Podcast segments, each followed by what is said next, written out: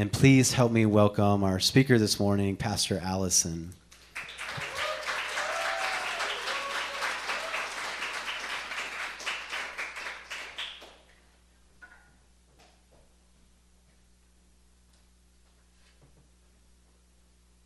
Good morning, everyone. Um, as Mike said, my name is Alison, and I'm the executive pastor here at the River. It's so good to be here with you this morning.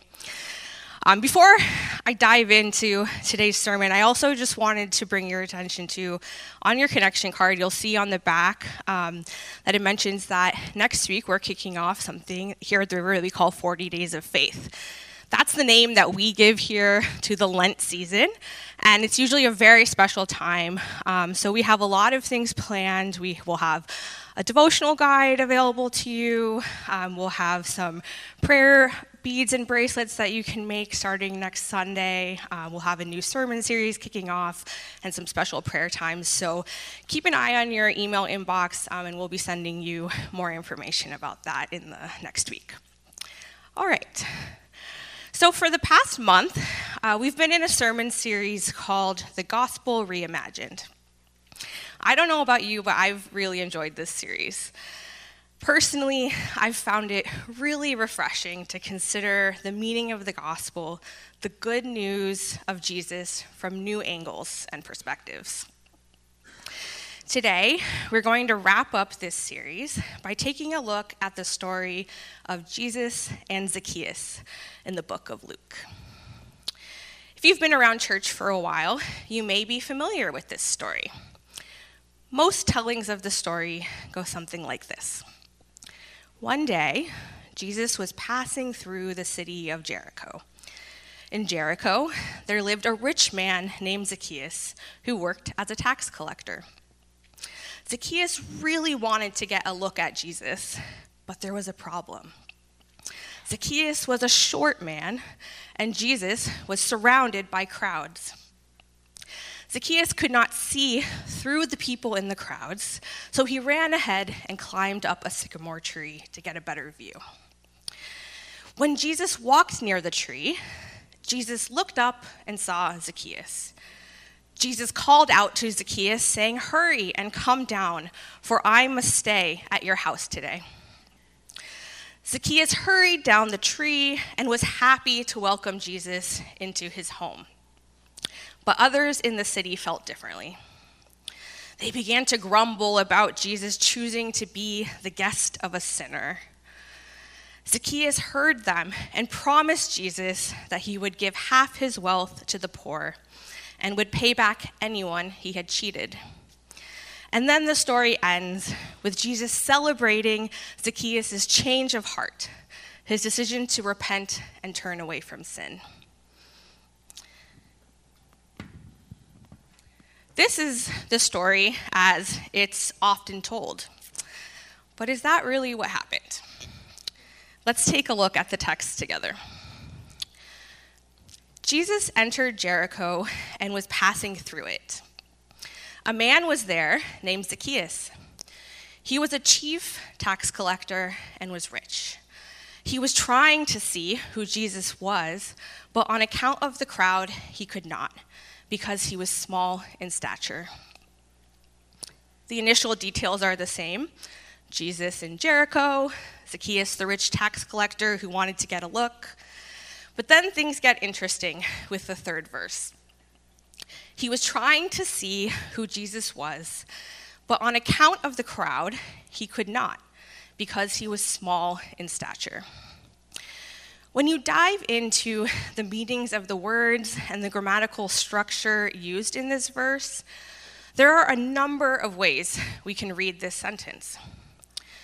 Let's start with the assumption that the phrase small in stature does mean short in height. Starting there, with the way that this sentence is structured, there are two ways it can be read. Let's take a look at them. The first goes like this Zacchaeus was trying to see who Jesus was, but on account of the crowd, Zacchaeus could not, because Zacchaeus was small in stature. And here's the second option Zacchaeus was trying to see who Jesus was, but on account of the crowd, Zacchaeus could not because Jesus was small in stature. Do you see the difference there? In the first option, Zacchaeus couldn't see Jesus through the crowd because he, Zacchaeus, was the short one. In the second option, Zacchaeus couldn't see Jesus through the crowd because Jesus was the short one. The placement of the word he in this verse is somewhat ambiguous, making it unclear who the phrase small in stature is actually referring to. Interesting, right? So that was assuming small in stature was referring to physical height. But what if the phrase actually has nothing to do with height? The Greek word, helikia, translated here as stature, can be used to refer to physical height, but it can also be used to refer to age, maturity, or social standing. What if Zacchaeus was relegated to the back of the crowd and had a bad view not because he was short, but instead because he was young, or because he had low social status as a tax collector. Now, does it really matter why Zacchaeus couldn't see Jesus through the crowd? On a certain level, no. It is by no means the most important part of the passage, but I still think it is worth paying attention to. Prior to doing research for this sermon, every time I encountered this story, I heard that Zacchaeus was a short man. I never had any reason to suspect that there were other interpretive possibilities, and so I accepted it as fact. This narrative is so deeply rooted that I discovered there's even a kids' worship song called Zacchaeus Was a Wee Little Man. now, Zacchaeus' height might not be that important in the grand scheme of things, but it is worth noticing how easily we fall into ingrained patterns of thinking. It is worth noticing the stories that we have inherited and paying attention to those that we choose to pass along.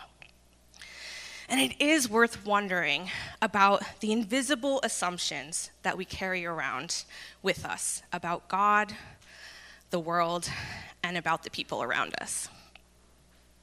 So now let's get back to the story. For whatever reason, Zacchaeus had trouble viewing Jesus through the crowd. So Zacchaeus ran ahead and climbed a sycamore tree to see him because he was going to pass that way. When Jesus came to the place, he looked up and said to him, Zacchaeus, hurry and come down, for I must stay at your house today. So he hurried down and was happy to welcome him. All who saw it began to grumble and said, He has gone to be the guest of one who is a sinner.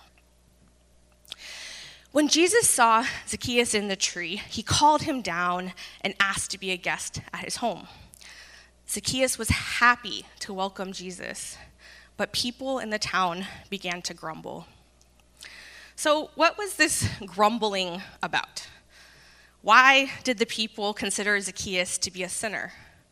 The only things we know about Zacchaeus, aside from speculation about his height, were that he was rich and that he was a chief tax collector.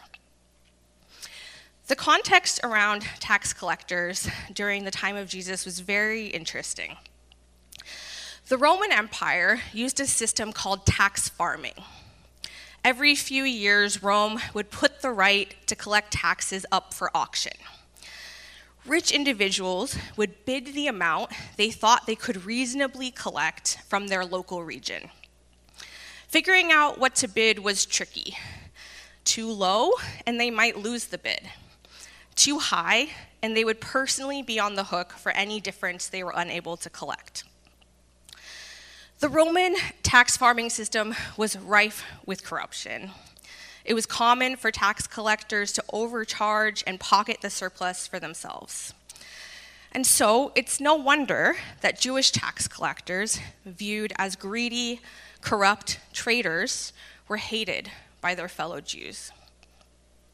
To make things even worse, because tax collectors often interacted with Gentile officials, they were often suspected of violating Jewish purity laws. On the part of the Romans, though, this system was ingenious. The use of local representatives meant that Rome did not have to handle the logistics of tax collection themselves. Even better, these local representatives knew where people lived, they knew where people worked, and they knew how much they could be squeezed. This system turned indigenous populations against each other, thus distracting and weakening them, a trademark tool of oppression. This is the lens through which the people of Jericho viewed Zacchaeus. No wonder they objected to Jesus spending time with him. The next part of the story, verse 8, is where things get really interesting. Zacchaeus stood there and said to the Lord, Look, half of my possessions, Lord, I will give to the poor. And if I have defrauded anyone of anything, I will pay back four times as much. So, in most tellings of the story, this is the point where interpreters say Zacchaeus had a miraculous change of heart. He underwent some kind of conversion experience, a dramatic turning away from sin. He went from being a corrupt colluder with Roman oppression to being an honest, generous member of the community who was willing to take steps to repair the harm he had caused. What's interesting is that nobody can ever really explain why this transformation took place. Did Zacchaeus have some kind of reckoning with the way he was viewed by his neighbors? Did Jesus say something to him that helped him see things differently? Was the experience of being seen and accepted by Jesus so healing to his heart and soul that he wanted to change his ways? The passage doesn't say. And it is possible that Zacchaeus experienced this kind of radical conversion. But there's also another way to interpret this passage. Many Bible translations, including the one I've been using today, the New Revised Standard Version Updated Edition, translate verse 8 using the future tense. Let's read the verse again. Zacchaeus stood there and said to the Lord, Look, Half of my possessions, Lord, I will give to the poor. And, i and if I have defrauded anyone of anything, I will pay back four times as much. See the future tense there? I will give to the poor. I will pay back. Rendered this way, Zacchaeus is talking about something he will do going forward in the future. Interestingly, in the original Greek, the verbs in this verse are not written in the future tense. They're actually written in the present tense. And if we make this change in the English translation, it has the potential to really change how we understand what's happening in this passage. Let's take a look at this verse with the tense change. Zacchaeus stood there and said to the Lord, Look, half of my possessions, Lord, I give to the poor. And if I have defrauded anyone of anything, I pay back four times as much. I will give to the poor becomes I give to the poor. I will pay back becomes I pay back. Instead of talking about something different he will do in the future, rendered this way, Zacchaeus is talking about something he's already doing. But wait a second Zacchaeus was a tax collector, he was greedy and corrupt. He wasn't someone who regularly gave half his wealth to the poor and took steps to repair financial mistakes. But what if he was? That would significantly change how we understand what's happening between Zacchaeus and Jesus. If Zacchaeus was already doing these things, then he didn't undergo some kind of dramatic conversion through his encounter with Jesus. Instead, Zacchaeus was defending himself against the grumbling of the crowd. He was saying to Jesus something like, Look, you hear what they say about me, the assumptions they make about me because I'm a tax collector, but I'm already doing everything I can to be honest and generous. I give half my wealth to the poor, and if anyone can show me that I've cheated them, I pay them back fourfold. Perhaps Zacchaeus was following the teachings of John the Baptist. Earlier in the book of Luke, when people came to be baptized by John, they asked what they should do to bear good fruit. John the Baptist instructed all of them to be generous with their surplus resources. And to the tax collectors who came to be baptized, he gave a specific instruction. He said, Collect no more than the amount prescribed for you. Perhaps Zacchaeus heard these teachings, took them to heart, and put them into practice.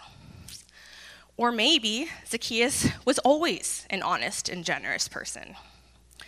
The passage does not share any information about Zacchaeus' past, but it's interesting to consider. Why would someone in that context choose to become a tax collector, knowing they would be hated by their community? What kind of extenuating circumstances might have led to that decision? Was greed always the motivating factor?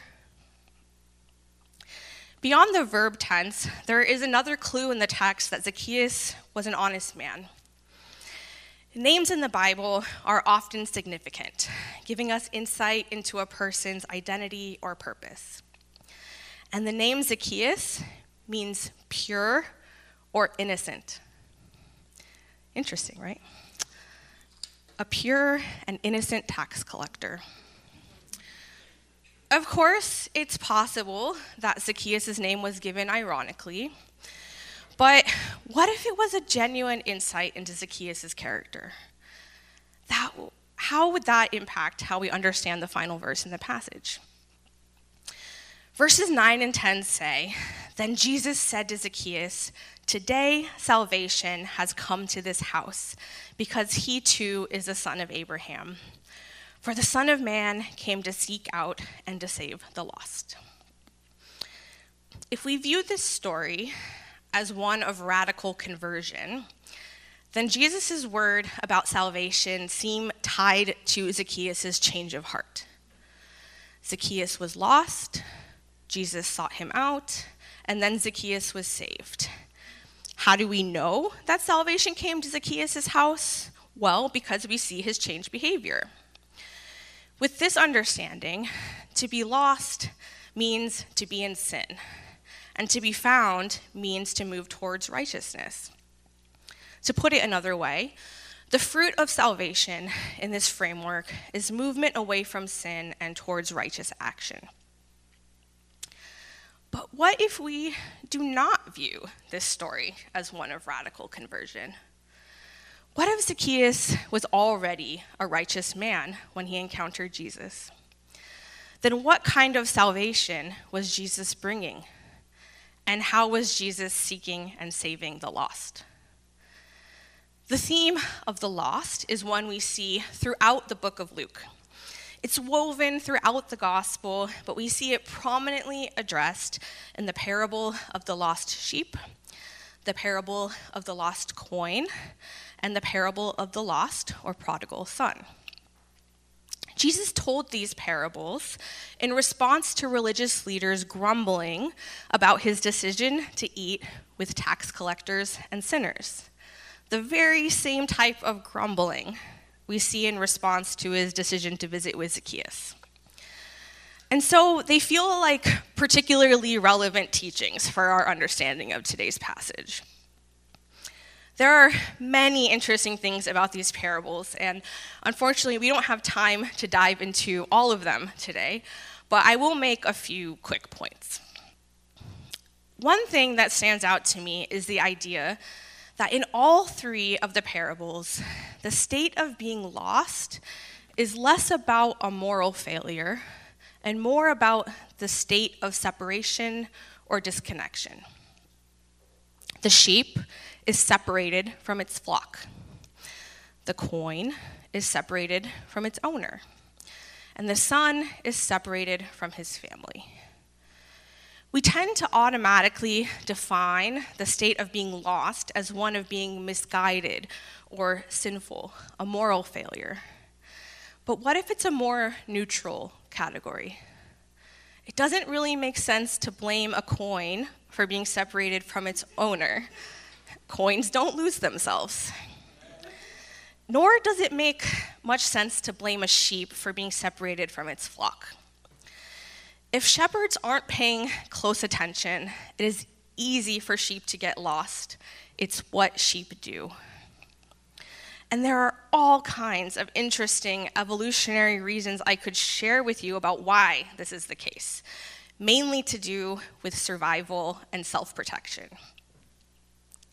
Sheep don't get lost because they are failing in some way at being good sheep. And coins don't get lost for failing to be good coins.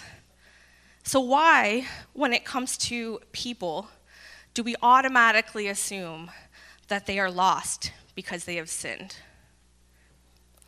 After all, there are all kinds of reasons that separation and disconnection can happen. If the state of being lost is about separation and disconnection, then the remedy, the salvation, is healthy, life giving connection. Connection that is based on truly seeing people for who they are in all of their complexity. Connection that honors the self and others equally. Another pattern that stands out to me is the role of the owner, the God figure in each parable, when it comes to restoring this kind of connection. The sheep did not become a reformed sheep and miraculously find its way back to the flock. No, the shepherd went out into the wilderness, picked up the lost sheep, and carried it back to the flock. Similarly, the woman scoured her house until she found the coin. And even with the lost son, the father ran to him when he was still a long way off. The good news of God is that no matter who we are, we belong in God's kingdom. And that God is always working together with us to bring about this reality in our world today. God is always seeking the lost, the separated, and always hoping to heal and restore and connect. That is what I believe Jesus was attempting to do with Zacchaeus. Perhaps when Jesus was talking about salvation coming to Zacchaeus' home, he was actually talking about himself, his own physical presence, not some abstract spiritual concept. When we replace the word salvation with the word Jesus in the text, it reads Today, I, Jesus, have come to this house because Zacchaeus too is a son of Abraham. For the Son of Man came to seek out and to save the lost. Read this way, Jesus was responding to the grumbling of the crowd. He was explaining to them why he would choose to spend time at the home of a tax collector, someone typically excluded from community life. Jesus would do so because Zacchaeus too was a son of Abraham. Not because Zacchaeus was morally upstanding, though he may have been, but because Zacchaeus was a child of God and for that reason, he was worthy of inclusion. By treating the lost, like Zacchaeus, with dignity and respect, by fully including them, even when others wouldn't, Jesus sought to help restore them to communal life, to return them to the flock. Now, of course, the practicalities of breaking down walls of hostility and healing divisions are incredibly nuanced and complicated, especially when there has been significant harm. These passages do not provide us with simple formulas or quick fixes that we are meant to adopt. But they do remind us of some important truths, like unconditional love is perpetually seeking after each of us without exception. Unconditional love encourages us to move beyond assumptions and to consider each other with greater curiosity and nuance. Unconditional love always seeks to heal and restore and connect. These passages also help to expand our view of salvation. What if the fruit of salvation is not just movement away from sin and toward righteous action, but also deeper and healthier connections to God, self, and others? What if salvation is not only concerned with individual transformation and growth, but also encompasses the renewal of entire communities and systems? After all, Zacchaeus did not exist in a vacuum, and neither do we. To end today, I'd like to share a beautiful image from the book of Ezekiel. God is described as a good shepherd, seeking out his lost sheep and caring for them tenderly. In this case, it was not just one sheep that was lost, but many. So, as the worship team comes back to the stage, I'll read this passage to us and close with a prayer. For thus says the Lord God I myself will search for my sheep and will sort them out. I will rescue them from all the places to which they have been scattered on a day of clouds and thick darkness. I will bring them into their own land, and I will feed them on the mountains by the watercourses. I myself will be the shepherd of my sheep, and I will make them lie down. I will seek the lost, and I will bring back the strays, and I will bind up the injured, and I will strengthen the weak. I pray that we would experience God as a good shepherd, that we would know that we are not bad sheep, even when we are lost. May we experience life giving connection to self, others, and God. May we have all we need to survive and thrive and be generous. In places of hurt, may there be comfort, and in places of harm, repair. May we know how deeply loved we are and find safe places to rest and be restored. Amen.